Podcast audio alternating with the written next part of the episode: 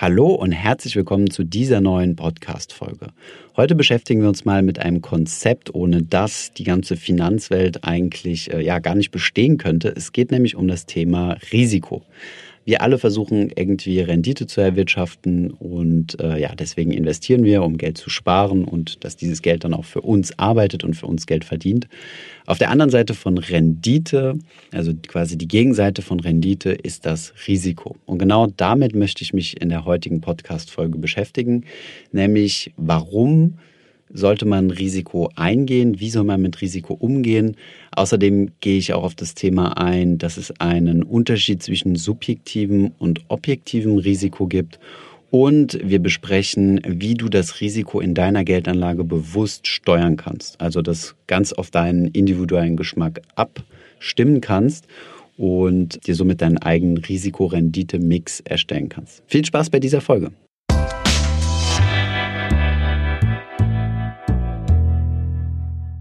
Hi, mein Name ist Thomas von Finanzfluss und im letzten Video zu unserer Videoserie Passiv investieren in ETFs haben wir euch die fünf Schritte gezeigt, mit denen ihr zum passiven Investor werdet. Heute werden wir uns einmal etwas genauer mit Schritt zwei beschäftigen, nämlich eure persönliche Risikobereitschaft oder Risikotragfähigkeit einzuschätzen. Das ist kein besonders einfaches Thema, da es nützlich ist, wenn man hierfür schon Anlageerfahrung gesammelt hat und schon gewisse Lehrgelder bezahlt hat. Trotzdem macht es Sinn, auch für unerfahrene Anleger, sich über das Thema Risikobereitschaft Gedanken zu machen. Deswegen werden wir uns in diesem Video anschauen, warum man sich überhaupt Gedanken über seine Risikobereitschaft machen sollte, wie man herausfinden kann, welche Risikobereitschaft man hat, welchen Einfluss es auf eure passive Anlagestrategie hat und ganz am Schluss schauen wir uns noch einmal kurz den Wertpapierhandelsbogen an, den ihr ausfüllen müsst, wenn ihr mit einer Bank Geschäfte tätigen wollt. Fangen wir direkt an, die Frage zu klären, warum man sich überhaupt über seine Risikobereitschaft Gedanken machen sollte. Beim passiven Investieren gibt es wie auf einer Waage zwei Seiten. Eine Seite ist die risikofreie Geldanlage und eine Seite ist die risikobehaftete Geldanlage. Wo ihr das Zünglein auf der Waage einstellt, das hängt vollständig von eurer persönlichen Risikobereitschaft ab. Das risikofreie Kapital ist Geld, das ihr zum Beispiel in Staatsanleihen mit bester Bonität investiert oder auch zum Beispiel auf Tagesgeldkonten oder Festgeldkonten. Die risikobehaftete Anlage sind ETFs, die in Aktien investieren oder andere Assetklassen wie zum Beispiel Immobilien oder Rohstoffe. Auf der risikobehafteten Seite gibt es verschiedene Anlageempfehlungen, wie zum Beispiel die Allwetterstrategie von Tony Robbins oder das Weltportfolio von Gerd Kommer, das wir uns in weiteren Videos anschauen werden. Auf dieser Seite müsst ihr also nichts anderes tun, als dieses Portfolio möglichst gut mit einzelnen ETFs nachzubilden. Wie das funktioniert, werden wir uns ebenfalls in weiteren Videos anschauen. Auf der risikofreien Seite gibt es auch keine 100.000 unterschiedliche Möglichkeiten und wir werden uns ebenfalls anschauen, was wir da nutzen können. Heute beschäftigen wir uns einzig und allein mit dem Thema, wo das Zünglein auf der Waage steht, also wie viel Prozent investiere ich in risikofreies, sind es zum Beispiel 50 Prozent oder 90 Prozent oder nur 20? Und wie viel Prozent investiere ich in risikobehaftetes Kapital? Um herauszufinden, warum es wichtig ist, sich mit dem Thema Risiko zu beschäftigen, lohnt sich ein Blick auf den MSCI World Index. Der MSCI World Index hat in den letzten 40 Jahren circa 7% Rendite pro Jahr gemacht. Das ist eine ziemlich gute Rendite und wenn man nur diese Kennzahl hätte, könnte man auf die Idee kommen zu sagen, okay, ich investiere 100% meines Kapitals in den MSCI World und werde damit 7% Rendite pro Jahr erzielen. Wer das tut, beachtet jedoch nicht die andere Seite der Investmentmedaille, nämlich das Risiko, das während dieser Zeit getragen wurde. Während diesen erwähnten 40 Jahren gab es Jahre, in denen der MSCI World bis zu 50% Verlust eingefahren hat. Um einen Verlust von 50% wieder auszugleichen, muss man im Anschluss 100% Performance machen. Ein kurzes Rechenbeispiel veranschaulicht das deutlich. Wenn ihr 100 Euro investiert und macht 50% Verlust, habt ihr nur noch 50 Euro.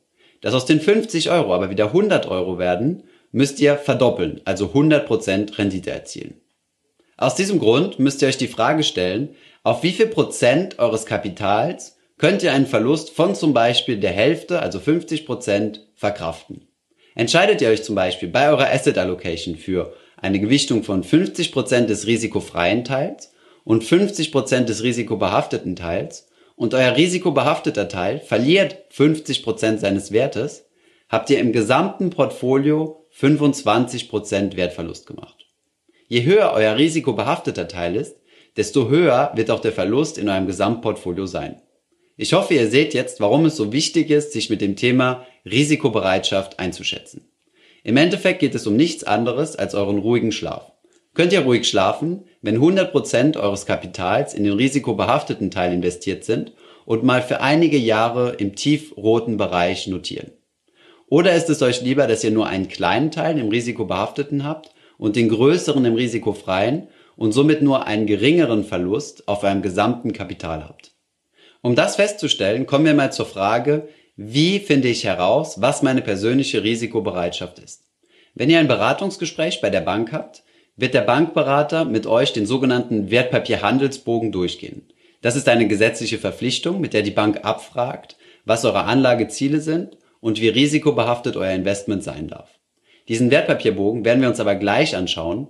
Zunächst möchte ich euch ein kleines Beispiel geben, mit dem ihr vielleicht besser eure Risikobereitschaft einschätzen könnt. Stellt euch einmal vor, einer eurer besten Freunde schenkt euch heute einen Porsche. Wenn ihr bereits einen Porsche habt, herzlichen Glückwunsch dafür. Wenn ihr diesen Porsche, der 300 kmh Spitzengeschwindigkeit fahren kann, jetzt auf die Autobahn bringt, wie schnell würdet ihr dann damit fahren? Würdet ihr versuchen, die 320 möglichst auszureizen und den Porsche wirklich an seine Limits zu stoßen? Oder würdet ihr eher gemütlich fahren und die empfohlenen 130 kmh einhalten? Vielleicht sagt ihr auch, okay, 200 kmh ist schon sehr schnell, das gefällt mir, schneller möchte ich nicht gehen, dann fühle ich mich nicht mehr sicher. Versetzt euch einmal in diese Situation und versucht diese Frage zu beantworten. Dann in einem zweiten Schritt überlegt, ob dasselbe für eure Geldanlage gilt. Möchtet ihr 320 kmh fahren, also möchtet ihr wirklich 100% eures Vermögens in den risikobehafteten Teil investieren? Oder sagt ihr, nein, nein, 200 kmh reicht mir, ich möchte 50% risikobehaftet und 50% risikofrei? Oder sagt ihr, nein, nein, ich möchte überhaupt keine Autobahn fahren, Landstraße ist viel entspannter und ihr möchtet nur 10% in den risikobehafteten und 90% in den risikofreien Teil investieren? Macht euch darüber Gedanken. Es lohnt sich für euch, nämlich spätestens dann, wenn wir wieder in einer Finanzkrise sind, wo es große Abschläge auf den Aktienmärkten gibt. Das Schlimmste, was dann passieren kann, ist, dass nicht die Aktienkurse im Keller sind, sondern dass ihr genau dann verkauft, wenn die Aktienkurse im Keller sind, weil ihr nicht mehr ruhig schlafen könnt und Angst habt, all euer Geld zu verlieren. Um euch eine weitere kleine Unterstützung zu geben, ist es wichtig zu wissen, dass gerade junge Leute tendenziell ihre Risikobereitschaft überschätzen und dann in Krisensituationen Panikverkäufe tätigen. Auf der anderen Seite unterschätzen fortgeschrittene Generationen häufig ihre Risikotragfähigkeit, weil sie schon viele Finanzkrisen mitgemacht haben und eventuell schon viel Lehrgeld bezahlt haben und Verluste in Kauf genommen haben. Ein weiterer Punkt, den ihr in eure Überlegungen mit einbeziehen müsst, ist euer Anlagehorizont. Wie lange wird das Geld angelegt? Je länger der Anlagehorizont, desto mehr könnt ihr in den risikobehafteten Teil investieren, da ihr mehr Zeit habt, Verluste wieder auszugleichen und Renditen zu erzielen. Wenn ihr einen eher kürzeren Anlagehorizont habt, macht es Sinn, den risikofreien Teil stärker auszubauen. Ich hoffe, ich konnte euch mit meinen Tipps und Anregungen weiterhelfen, herauszufinden, wie eure persönliche Risikobereitschaft ist und wie viel ihr in risikofreien bzw. risikobehafteten Teil investieren solltet. Ich hoffe, diese Podcast-Folge hat dir gefallen. Wenn ja, dann zöger doch nicht in deinem Umfeld bei deinen Freunden und Bekannten von diesem Podcast zu sprechen. Und wenn du auf iTunes bist, dann lass uns doch gerne eine Bewertung da und einen Kommentar, denn das hilft uns, mehr Menschen zu erreichen und für das Thema finanzielle Bildung zu begeistern. Wie immer findest du in den Show Notes und in der Beschreibung zu dieser Podcast-Folge alle wichtigen Verlinkungen. Vielen Dank fürs Zuhören und hoffentlich bis zum nächsten Mal.